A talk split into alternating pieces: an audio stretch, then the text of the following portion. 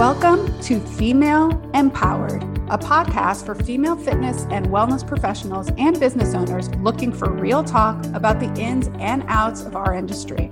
I'm Christa Gurka, an accidental entrepreneur turned CEO of a multi million dollar health and wellness business.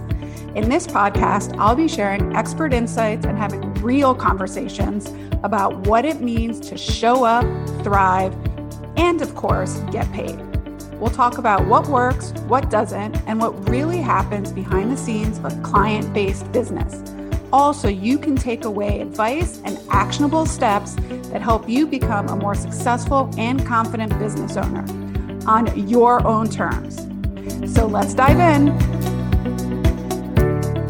Hey there, everyone. Welcome to another episode of Female Empowered. I'm once again your host, Christa Gurka. And at the time of this recording, um, I believe this is going to come out in October. It's the end of September right now, but I am on one of my CEO retreats. At the beginning of this year, um, I decided that I was going to commit to myself to four times a year go on what I call a CEO retreat, which is basically I go somewhere. So far, they've just been driving, obviously, because of COVID and whatnot. Um, and I take about two, three days and I drive somewhere and I rent an Airbnb and I take the time basically to work on my business.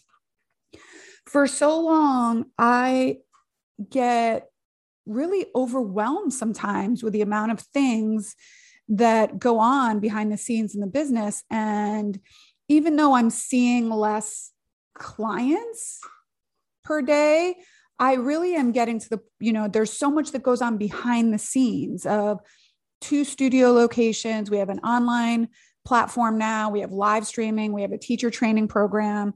I'm promoting um, this podcast and the additional business consulting and mentorship revenue streams of the business, which I'm absolutely loving.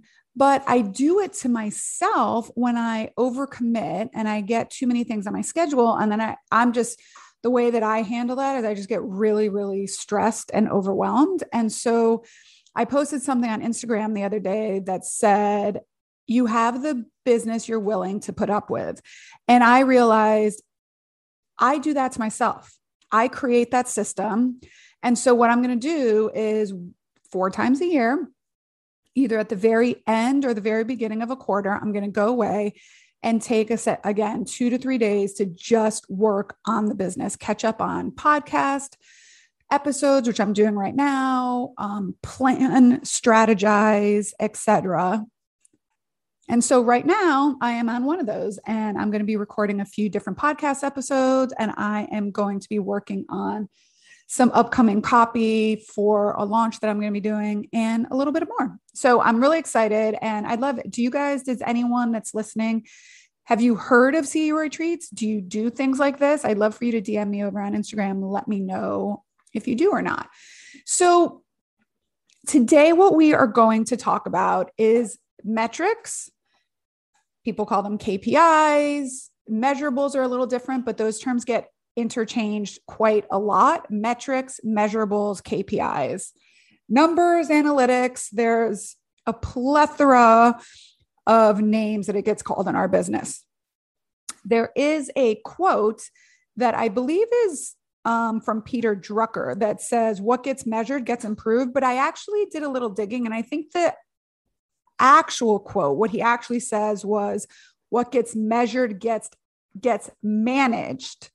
So if we're not measuring things in our business, then we don't know really where to go. We don't know how to look at things and tell us if they're working, if they're not working. And then if we're going to make decisions, what kind of business decisions should we be making based on the numbers? Because the numbers don't lie. Now, let me preface this by saying if you're not in a place where you want to grow your business more than yourself, or maybe yourself and an independent contractor, if you're not at a place where you want to grow and you're happy seeing your clients, you're you're not looking to get new clients in, you're really happy, you have a waiting list of people, and you don't measure anything and you're happy and content and not feeling stressed out in your work and you're not feeling tied to the business in any way or that you don't have a structure system, then by all means keep doing. If it ain't broke, don't fix it. However, if you are in a business where you're feeling like, I want to generate more revenue, or I need to get more people in the door, or I need to cut my hours. I'm seeing too many people. And how do I say no to them? And how do I hire? And where can I adjust my pricing? So that I can remain profitable, keep making the same amount of money, but maybe work less. If you want to do those things in your business, then we should be measuring it. Okay. The same way that we look at our clients or patients, if we're not measuring how are they getting stronger? Are they lifting more weight? Are they able to touch their toes? Is their back pain going away? If we're not measuring that, how do we know what's working? So it's just the same thing in the business. Okay. If you're measuring things, if you're seeing where you can improve, where you can fine tune, where you can systemize, where you can automate, then things will be able to get managed better and they'll be able to get improved. All right. Um, so, what we're going to talk about now is the metrics that I measure in our business, what they tell us, and why we t- decided to go with these metrics. Because you could really get down to the nitty gritty and the minutia of so many things. And then what is it really telling you in your business? Sometimes yeah you're tracking all these things but you have no idea what they mean. So what we like to say is if I were on a, de- a desert island, or if you, as your business owner, were on a desert island and someone was calling in to report to you every week metrics in your business, which ones would you want to get reported to you that will tell you, give you a clear snapshot on what's happening in your business? If you're having a good week, a bad week, or if you're at um, not a plateau, but if you're at even. All right. So we track, we put all of our metrics into a scorecard and we track it week over week, month over month, quarter over quarter, and then year over year. There's three main, I guess, kind of silos or categories that we are looking at in our business. One is growth. Are we growing? Are we at capacity? Do we have capacity to grow? remember sometimes if you grow and you don't have the infrastructure in place to withstand that growth, you will literally break your business. Okay, so the next thing is operations. That's the day to day running of your business. So, how good is your product or service?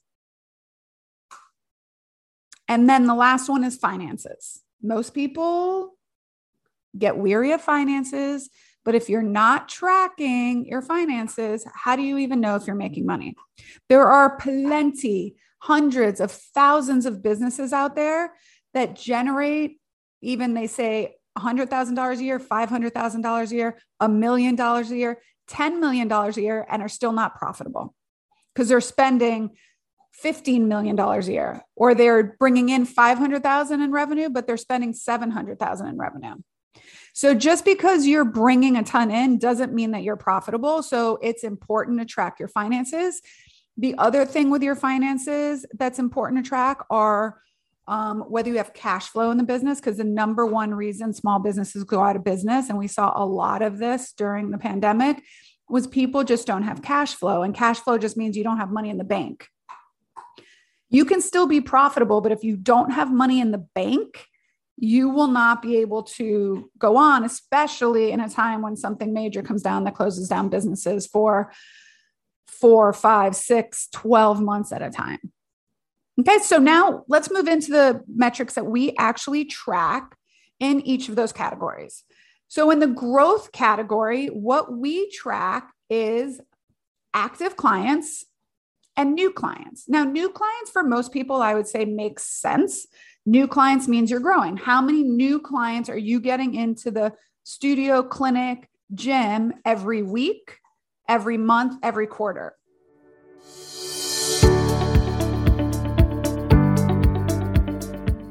There. You probably started your business because you knew there was a better way to help people feel better, move better, and get stronger. Am I right? And now that your business is up and running, you recognize there might be some additional things you need to educate yourself on so you're able to do the things you love. I'm inviting you to a free live video training entitled Pricing, Profit, and Process. Well, we'll go over all the things that new business owners should learn in order to keep their businesses up and running in a profitable and sustainable way. The live video training will take place October 18th and 19th, 2021. And you can visit my website, christagurka.com slash Masterclass for more information and to reserve your spot today. What the new clients is telling you is how good is your marketing strategy? Now, your marketing strategy, by the way, could be word of mouth. That's a marketing strategy. Maybe you're using Facebook ads.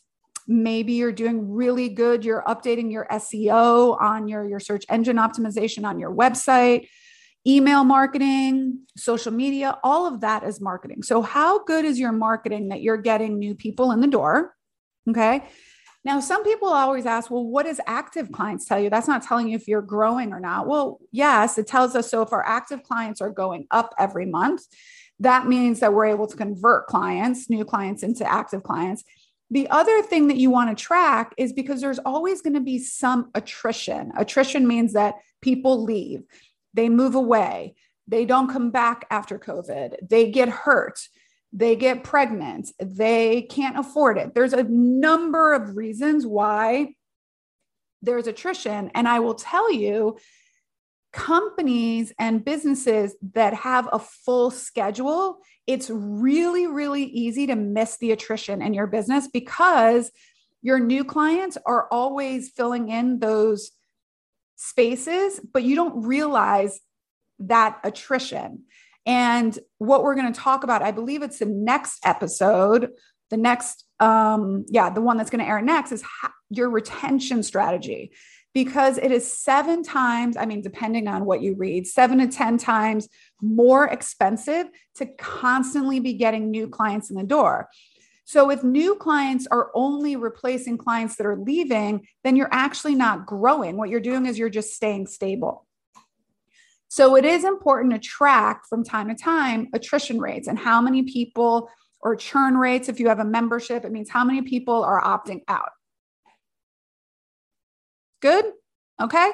So now the next metric we follow is we do in our operations category. So we follow what we call utilization rate. So utilization rate is how much of your schedule is utilized. So, and we look at it into a percentage. So let's just take, for example, a group class model if you have 100 spots in group classes on your schedule every week and 60 of them are full, you're running at a 60% utilization rate. Same goes for a, an appointment based model. If you have 20, 100 available spots, let's just do that way because it's easier for the math. 100 available spots on your schedule each week, and 60 of them are taken you are operating at a 60% utilization rate. Our goal, at least for Pilates in the Grove, our goal is to operate at a 75% or higher utilization rate. And we combine our utilization rate between group classes and appointment based on our schedule. And usually, um, it depends on the time of year actually sometimes our group class utilization is lower and our one-on-one utilization is higher and sometimes it's the other way around currently pilates in the grove we're operating at about a 68 69% utilization rate and we also track that separately within each studio so you can also see if you have multiple locations or if you have multiple staff members who's the most utilized and which studio is the most utilized. So, you know, like, is one studio carrying the other studio, or is one clinic carrying the other clinic? Or is one staff member really great and another one needs a little bit of coaching? So, utilization rate is a great metric to follow because it just tells you how much capacity you have for growth.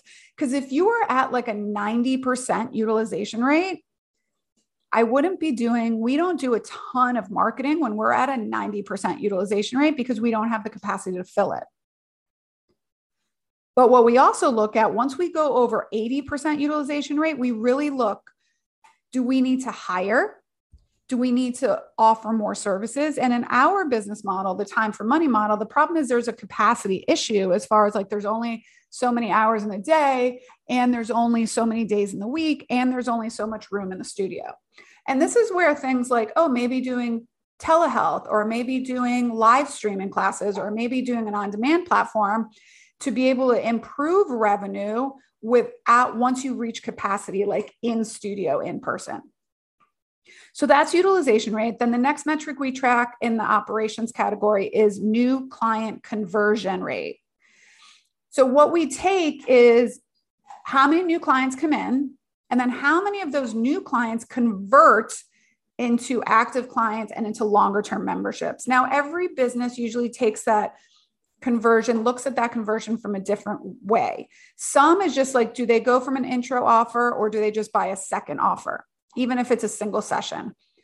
At Pilates in the Grove, what we do is we don't look as if they just buy single sessions. We look if they purchase into, if they upgrade into a membership or a group class package that's 10 or more sessions. And then we've found that once they transition from that first group class package or membership into that second sale, that's when our um, return and customer retention rate bumps up to like 90%.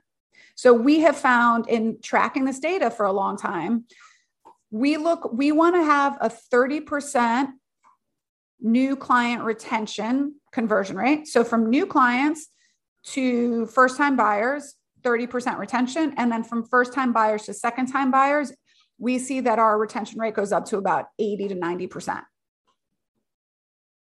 Now, what does new client conversion rate tell you? Okay, it tells you that your sales system is working or broken, and that your product is good or broken. Your utilization rate also tells you the same thing. Is your sales system good or broken? And is your product, the service or product that you're actually selling, is it good or is it broken? Because if you get a lot of people that are coming in, let's talk about this for example. So these are where you look at your numbers and you get the story of what your numbers are telling you. So let's say your new clients are great. You get like 50 new clients a week if you can support that, or 50 new clients a month. And if you're looking at a 30% conversion rate, let's say that that means you get 50 and you want um, a 30% conversion rate, doing the math in my head, that's 15, one five new clients every month convert into a different package. Okay.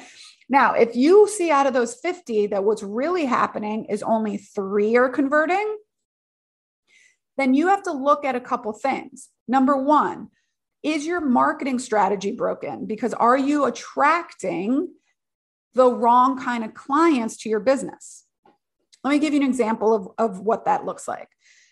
At Pilates in the Grove, we are really a mindful movement. Very, we're not classical Pilates, but we're very true to the method. We would consider ourselves contemporary, but we are true to the method. We are not a Lagree Studio, um, Megaformer, and there's nothing wrong with them. I have a lot of amazing friends that are Lagree Studios, but that's just not our business model. So we don't have, you know, dark rooms and we don't use the megaformers and we're not pumping big music. There's nothing at all wrong with that business model. It's just not ours. So if we're attracting people that align more with that type of business model, they're not going to stay. Okay. So we have to make sure that we're looking at our marketing strategy. Are we attracting the right kind of clients? So that's number one. Number two, if we see that our new client conversion rate is not up to that 30% that we're that our goal is, the next thing we look at is is our product good? So when they come into the studio, if they are the right types of clients and buyers, are we giving them a good product? What does that mean? The front desk per- person greeted them properly the instructor paid attention to them, taught a good class, spoke to them after class, and we have a whole slew of policies and procedures that we go through with our staff to show them this is what the expectation is and this is what the experience that we want our customers to have. So we're looking at is the product that we're putting out there really good? The third thing we look at is what does our sales process look like?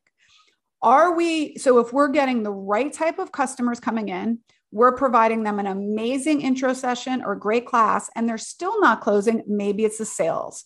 Maybe the person that's in charge of your sales system is not really delivering and relaying what the value is to get those people to buy into a longer term package. So there's that's again, you have to look at all three factors to determine what's working or what's not working. Now, the last category is finance. And what we look at in our finance metrics are we look at revenue. So we look at money coming in and we divide that up into based on services. So we look at what's coming in with physical therapy, what's coming in with group class, what's coming in with private one on one. And then we also look at our on demand revenue streams and our live streaming, et cetera. Then we look at what our gross margin is. So our gross margin is it's basically you see it written as COGS, C O G S, and basically what that stands for is cost of goods sold. In a service based industry, it's not as black and white, but you can still get to that number. But let's just say if you took a product, right? If you're a product based business, and let's take, for example, my uh, very, very dear friend of mine, shout out to Chic Parisian, is an amazing bridal store. If you're getting married, check them out. Okay. Um, they have wedding dresses, right? So they're selling a product. The cost of goods sold would be if they have a wedding dress for a thousand dollars, they they have it at retail at wholesale for a thousand dollars, and they sell it for three thousand dollars. Okay, the margin is two thousand dollars. Right. So basically, you take what you sold it for minus what it costs to make or buy, and that's where you have your gross margin. Now, in a studio based or a group a group uh, group class business model, what you look at is what you're paying in yours. So basically, what you bring in is how much money you made during that class minus what you paid your instructor to deliver that class. That's going to be your gross margin. Or if you have an appointment based, if you charge $100 to the client and you pay your instructor 50, you have a 50% gross margin because you get to keep $50. We like to shoot for a gross margin of 65 to 70% or higher. Now, there are going to be certain services, for example, our one on one appointment based services usually do not run at they run at a little bit of a lower gross margin, but our group classes tend to run at a little bit of a higher gross margin. So it evens out in the end. And then what you look at is your net margin. So your net margin is when you factor in all those additional expenses. So in our studio, for example, and any type of studio, brick and mortar space, you have rent, you have your owner salary if you take an owner salary you have your admin people you have your computer software you have your lights and utilities. So those are all additional expenses that are not factored in when you're looking at your gross margin to tell you what's truly left over when you take your revenue minus all your expenses. Now there's a lot of different kind of calculations of what's a, and I'm using air quotes, a good net margin. It really just depends on how you do your books. Does your salary as an owner come out of payroll? Do you pay yourself as an instructor? We have a whole podcast on that. I'm not going to get into it here. Um, but you know, you want to have money left over. There should be profit in your company. That's not being greedy. That's not being selfish that means that you have the money to continue your business. And by continuing your business, you can have more impact on the community and the people that you want. So there has to be some profit in the business. All right. So let me just recap again the metrics that we follow. So three categories growth, operations, and finance. In the growth category, what we're looking at is active clients and new clients.